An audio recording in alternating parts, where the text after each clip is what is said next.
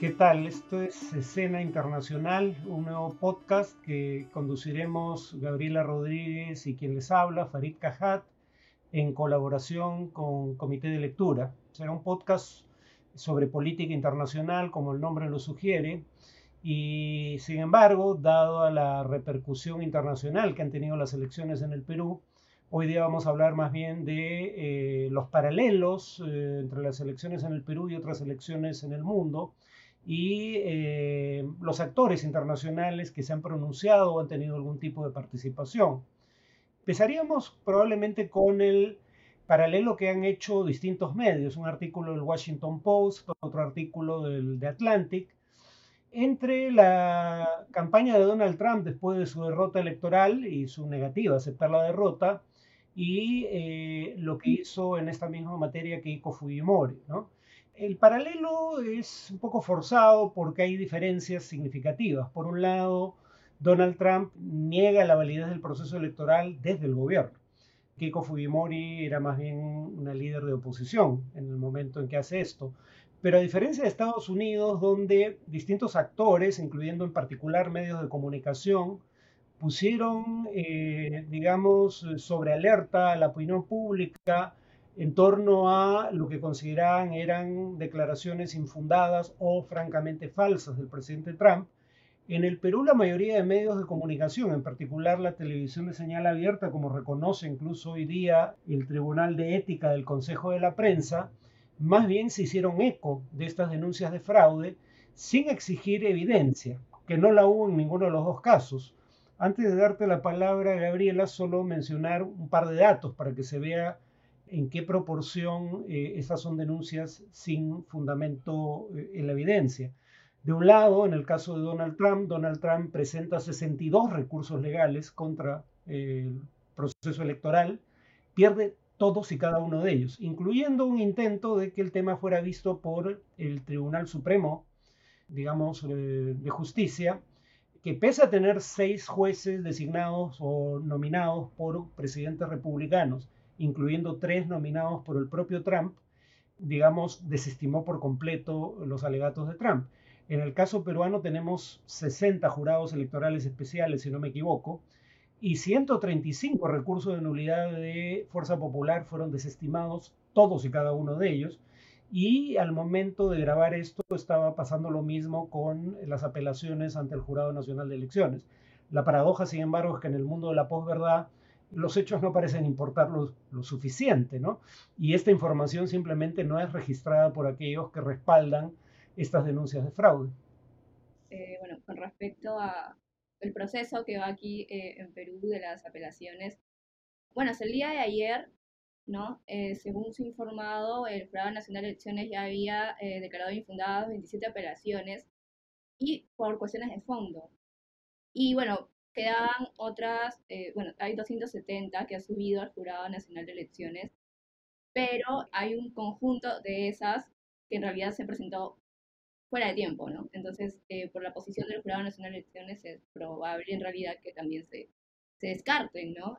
Pero bueno, eh, regresando al punto, al tema que, que estábamos viendo, efectivamente, ¿no? Se ha hecho un paralelo eh, y bueno, ha salido en realidad en distintos artículos y se hablaba mucho, ¿no? De esta suerte de imitación por parte de la estrategia de Keiko Fujimori y quienes, bueno, eh, la apoyan con respecto a los mecanismos que utilizó Donald Trump, ¿no? Y bueno, yo creo que vale la pena reconocer que sí, ¿no? Por ejemplo, el recurso de, establecer eh, una serie de argumentos o recurrir instrumentos legales para poder subvertir de alguna manera el resultado de la elección, ¿no? Claro, por ejemplo, algo que señalaba eh, eh, de un artículo, ¿no? De Levitsky y Vergara, digamos, que publicaron en New York Times, hablaban de que en realidad, o sea, a diferencia, por ejemplo, de Donald Trump, este, que intentó buscar votos, ¿no? En el caso, por ejemplo, de Keiko, lo que quiere hacer es, digamos, más bien quitar votos, porque precisamente está apelando a aquellos actas de determinadas zonas, ¿no? de determinadas regiones donde hay una mayor concentración de votos para su rival eh, Pedro Castillo. ¿no? Pero ahora lo que a mí me parece, digamos, interesante de demostrar es que si bien sí hay paralelos y hay coincidencias, creo que también vale la pena señalar que, por ejemplo, en, el Washington Post, en un artículo que también se publicó hace eh, unos días, señalaba que sí, ¿no? O sea, e, e, es, válido encontrar esta coincidencia, pero también es el hecho de que se trata de un modus operandi, se trata de eh, un comportamiento que ya venía, por ejemplo, en la elección anterior, ¿no? Y ahí, por ejemplo, también lo resaltaba, ¿no? Eh, las acusaciones de Keiko Fujimori parecen menos eh, una copia, digamos, de la de Trump que una extensión, ¿no? De las reclamaciones que ya había hecho en el 2016, porque recordemos que en el 2016 se demoró, digamos, en aceptar el resultado de, la elección, ¿no? Entonces yo creo que si bien vale la pena encontrar estos paralelos, porque los hay, en, apelar a estos recursos, digamos, construir una, un discurso, ¿no? Del fraude, este, por parte de un gobierno que en realidad no se sustenta hasta ahora en ninguna prueba, y de un gobierno que no está compitiendo tampoco en elecciones, ¿no? Entonces, este, más allá de eso, creo que es necesario también visualizar que se trata de una estrategia que resulta un paso más de algo que ya, que ya habíamos visto en las elecciones anteriores, y es algo que en realidad yo creo un comportamiento de falta de reconocimiento de jugar de acuerdo a el marco legal que bueno tiene larga data en el caso de, del Fujimorismo ¿no? Eh, bueno no sé tú qué tienes que decir al respecto Ari bueno eh, una cosa que volviendo a los paralelos y luego para luego resaltar algunas diferencias un paralelo es que la poca evidencia de intención de fraude es evidencia de intención de fraude en favor de quienes denuncian el fraude, no en su contra. En el caso de Trump, la única evidencia pública de un posible fraude es la conversación telefónica entre Trump y un miembro de su propio partido, el Partido Republicano, si mal no recuerdo que ocupaba el cargo de secretario de Estado en el estado de Georgia, en el cual Donald Trump le pide que encuentre unos 12.000 votos para cambiar el resultado final del estado de Georgia y con eso posiblemente ayudar a cambiar el resultado electoral. En el caso del Fujimorismo en el Perú, la única evidencia de una intención manifiesta de fraude, no evidencia suficiente para concluir que hubo fraude, pero la única eh, evidencia de una intención manifiesta de fraude es la que revela las conversaciones del propio Montesinos con un ex dirigente de Fuerza Popular, eh, donde se habla de la posibilidad de sobornar miembros del el Jurado Nacional de Elecciones, ¿no? Pero nuevamente, así como no entra dentro de los cálculos de quienes más movilizados por el temor que por argumentos creen que hubo fraude en uno y otro caso, no se incorpora el argumento de que Trump perdió los 62 recursos legales que presentó y Keiko Fujimori perdió hasta ahora todas las impugnaciones que presentó, tampoco se incorpora la evidencia de fraude en favor de quien denuncia el fraude y no en su contra. Hay una diferencia, sin embargo, en recurrir a la ley en el caso de Estados Unidos y hacerlo en el caso de Perú. En el caso de Estados Unidos tiene sentido porque siendo un país federal, la autoridad suprema a nivel electoral es por estados. No hay una autoridad electoral nacional, a diferencia del Perú que tiene el Jurado Nacional de Elecciones. Y las autoridades electorales por estados en ocasiones son autoridades proselitistas, son miembros de partidos. Entonces claramente no garantizan eh, un escrutinio imparcial. Por eso es que queda abierto el recurso a las autoridades judiciales. En el caso peruano eh, es totalmente distinto. Acá, según la propia Constitución, el Jurado Nacional de Elecciones es la última instancia eh, en materia electoral y sus decisiones son inapelables. Eh, o sea, en otras palabras, eh, mientras que lo que hizo Trump, sin tener fundamento, se atiene a lo que permiten las reglas, en el caso de Fujimori no, porque además no era solo apelar ante las autoridades electorales, era apelar ante las autoridades judiciales, entre otras cosas el recurso de habeas data o el pedido para eventualmente eh, anular la, elección de segunda vuelta y convocar a nuevas elecciones, los intentos en el Congreso de cambiar la composición del Tribunal eh, Constitucional en esta coyuntura, eh, el pedido por parte de un gran grupo de militares en retiro a las Fuerzas Armadas de perpetrar un golpe, porque pedirles que desconozcan un triunfo que ni siquiera ha sido proclamado aún, pero que cuando lo, haga el Jurado Nacional de Elecciones será la instancia competente para proclamarlo. Eh, desconocer una proclamación eh, del Jurado Nacional de Elecciones es un golpe de Estado, cuando sobre todo, como vemos, no hay evidencia eh, que lo justifique. Un dato que me parece interesante en el caso de Keiko Fujimori, Keiko Fujimori a mí me da la impresión de que ahora ya está preocupada de evitar la prisión más que de pensar en su futuro político. Porque pedir que se anulen cientos de miles de votos de la Sierra Sur del Perú, fundamentalmente, en menor medida de la Sierra Central, es condenarse a nunca volver a tener una pretensión, o por lo menos en el futuro previsible, de ganar una proporción significativa del electorado en esas regiones, ¿no? Sobre todo cuando los únicos casos, digamos, de conductas, eh, por decirlo menos, incorrectas, son de parte del Fujimorismo. Los casos que llegan a denunciar con nombre propio de presuntas eh, adulteraciones en mesa o presuntas irregularidades terminan siendo desestimados, entre otras razones, porque las personas aludidas salen a la luz pública a decir que lo que se afirma de ellas es falso, como que tres personas de apellido Catacora que formaban parte de una misma mesa electoral en Puno, si mal no recuerdo, eran parientes, lo cual era ilegal. Bueno, no eran parientes. Algunas de las personas aludidas ya han denunciado a Fuerza Popular por difamación. Por otro lado, sin embargo, Fuerza Popular nos quiere hacer creer que se han adulterado más de 200.000 votos en mesa. Estamos hablando, por el número de votos, de unas mil mesas. Tres miembros de mesa en cada caso, estamos hablando de unos 3.000 suplantadores, que habrían suplantado a otras 3.000 personas que no ejercieron eh, la función de miembros de mesa. Estamos hablando de miles de personas y no hay un solo caso de alguien que diga yo fui suplantado o admito que yo suplanté, ¿no?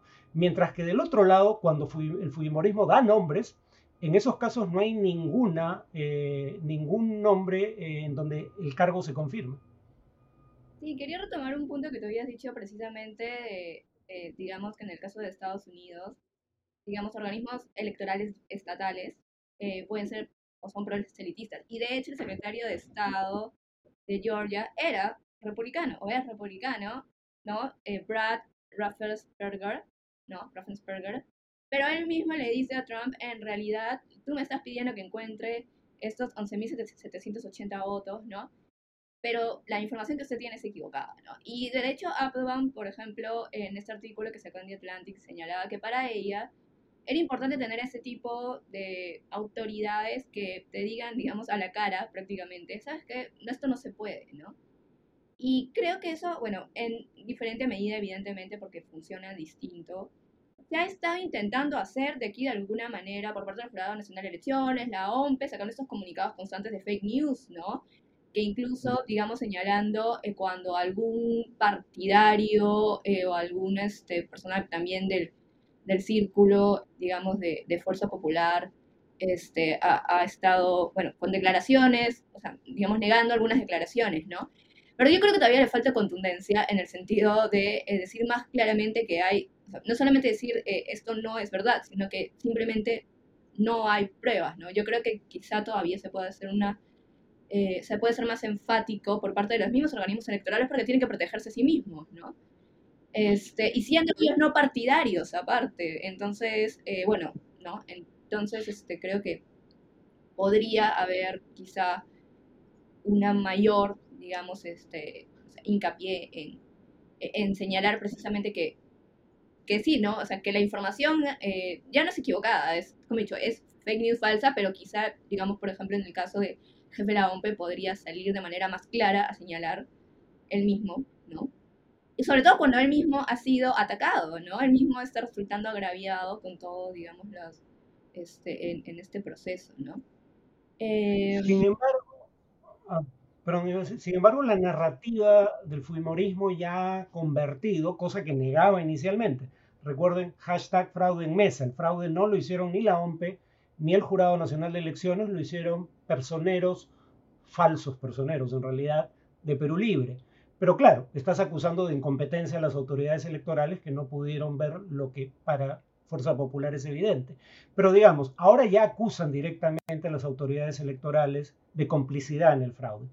Entonces sería importante el equivalente a que un funcionario de alto rango de un estado de los Estados Unidos, que es militante del mismo partido que el presidente, le diga las verdades a la cara al presidente, y todo parece indicar que él es quien filtró la, grabación de la conversación, aquí sería que quienes se ofrecieron como una suerte de garantes de que el Fujimorismo iba a representar la continuidad democrática en el Perú, hagan lo propio.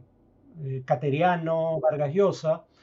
Y lo que es preocupante es que con un informe de la Organización de Estados Americanos que dice que no hubo graves irregularidades, al igual que todas las demás instancias de observación electoral, ninguna reporta irregularidades sistemáticas, eh, con el gobierno de los Estados Unidos y la Unión Europea, tanto a nivel de los Estados miembros como del conjunto de la Unión, celebrando lo que consideran elecciones limpias y en el caso de Estados Unidos un ejemplo de democracia para la región, eso no sea suficiente para que Vargas Llosa o Pedro Cateriano salgan a decir hay que aceptar el triunfo de Castillo. No es lo que hubiéramos querido, pero es lo que ha ocurrido de acuerdo a las reglas.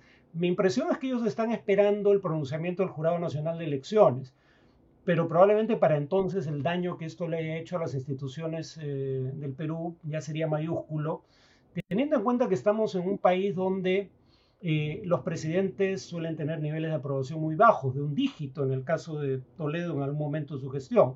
El Congreso es aún menos popular y las dos veces que fue cerrado por un presidente eh, fue aplaudido, aplaudida la decisión. El Poder Judicial es considerado corrupto e ineficiente en ese contexto, tráete abajo la credibilidad de las instituciones electorales y no queda claro qué instituciones eh, importantes a nivel nacional quedan en pie, ¿no? Esto le hace un daño al sistema democrático. Y yendo quizá un poco más allá y saliendo de Estados Unidos, porque este, efectivamente Estados Unidos se ha tomado como punto de referencia para establecer esta comparación, dado los antecedentes digamos, muy recientes y es, al ser eh, evidentemente también eh, Estados Unidos y mismo Trump una figura que, digamos, eh, da pie ¿no? a ponerlo con, en el centro y como punto de comparación, pero creo que también, y es lo que se ha estado comentando, digamos, con otros paralelos, ¿no? Vemos el caso de Brasil, de hecho, Bolsonaro ya para las elecciones anteriores en las que él competía, él había dicho que algo ocurrió, probablemente hubo fraude, porque si no él hubiera ganado en primera vuelta. Y este, de hecho, él está construyendo una narrativa de fraude para las próximas elecciones que vienen, que eh, muy probablemente va a competir con Lula. Y hay que tener en cuenta también que las este, eh, encuestas, por ejemplo, una encuesta reciente del eh, IPEC, si no me equivoco, esta encuesta señalaba que, bueno, que Lula iba por encima de Bolsonaro, ¿no? Entonces, y estando Bolsonaro en el poder, ¿no? O sea, es gobierno. Entonces, nuevamente es de parte del gobierno que está en el poder el que está comenzando a construir una aureola y poner en duda un proceso en el que, bueno, se ve que por el momento podría, digamos, eh, eh, Lula es el único competidor que le podría hacer frente, pero está nuevamente construyendo este discurso, ¿no? Eh, lo hemos tenido también, bueno, en, que ha sido otro paralelo que se ha hecho con eh, Benjamin Netanyahu en Israel, aunque funciona distinto también, ¿no? Funciona distinto y cuando él hablaba de fraude también hablaba mucho por esta vuelta que había dado esta extrema derecha para llegar a establecer esta coalición con partidos de izquierda, ¿no? Entonces es más como un fraude quizá incluso de lealtad hacia los, hacia los seguidores o hacia los votantes o el electorado, porque había, digamos, dado un giro y había pactado con digamos, eh, distintas eh, fuerzas a lo largo del espectro político israelí, ¿no? Pero entonces se ha hecho, eh, se ha escrito, ¿no? Y se ha comentado últimamente de esta como narrativa de fraude que está comenzando a ser común, ¿no? Ser común, incluso, y algo precisamente creo que llamativo es de quienes están en el gobierno, ¿no? O sea, que están en el gobierno esgrimiendo ese argumento ante resultados adversos o potenciales resultados adversos. A ver, eh, solo para terminar, pues estamos más o menos en el tiempo que habíamos calculado para este podcast. Solo diría lo siguiente, en el caso de Donald Trump, Donald Trump también denunció fraude en una elección que ganó, porque no podía soportar la idea de que había perdido el voto popular, pero que había ganado la presidencia por el mecanismo arcano de colegio electoral con el que cuenta Estados Unidos. Entonces dijo que millones de indocumentados habían ido a votar en favor de su rival demócrata, eh, siendo que el Partido Republicano eh, eh, controlaba la mayoría de estados y siendo que él era, digamos, este, el candidato de uno de los dos grandes partidos en los Estados Unidos, partido que nunca había hecho ese tipo de denuncias. En el caso de Netanyahu, él había gobernado 12 años consecutivos en Israel. ¿Quién podía tener más influencia que él sobre las instituciones del Estado, incluyendo las instituciones electorales? ¿Qué tan verosímil es que cuando tú has gobernado 12 años continuos, quien tenga la, posibilidad de infiltrar entidades estatales para hacer un fraude en tu contra sea la oposición? Más aún como cuando eh, Netanyahu eh, en buena medida al igual que Keiko Fujimori, y como muy probablemente alegue Trump en los casos que ya se están abriendo en su contra, alega que los cargos por corrupción, porque Netanyahu tiene tres acusaciones por corrupción, eh, son producto de una persecución política, siendo el caso que el fiscal de la nación, en todo caso el equivalente a ese cargo en el Perú, cuya oficina formula las acusaciones, es un fiscal nombrado durante su gobierno. Eh, y que no es conocido como una persona hostil a Netanyahu, ¿no? Pero yo creo que, y con eso termino, lo que está en el fondo es la idea de que el otro al que es demonizado no es una alternativa verosímil para gobernar legítimamente el país. Eh, en tanto lo has convertido en la encarnación del mal, lo que está en el fondo es que incluso si hubieran ganado por buenas artes, no deben gobernar el país, ¿no? Y creo que eso lo vemos muy claro hoy día, cuando ya la derecha se divide en el caso peruano y hay un sector más vinculado a López Aliaga que continúa con estas, con, estas acusaciones al margen de lo que pueda o no plantear a estas alturas la campaña de Keiko Fujimori. Eh, bueno, por hoy creo que llegamos al final. Presumo que la próxima vez que eh, nos veamos en 15 días, va a ser un, un podcast quincenal, hablaremos de la política exterior del que presumimos sería el presidente electo ya para entonces, Pedro Castillo.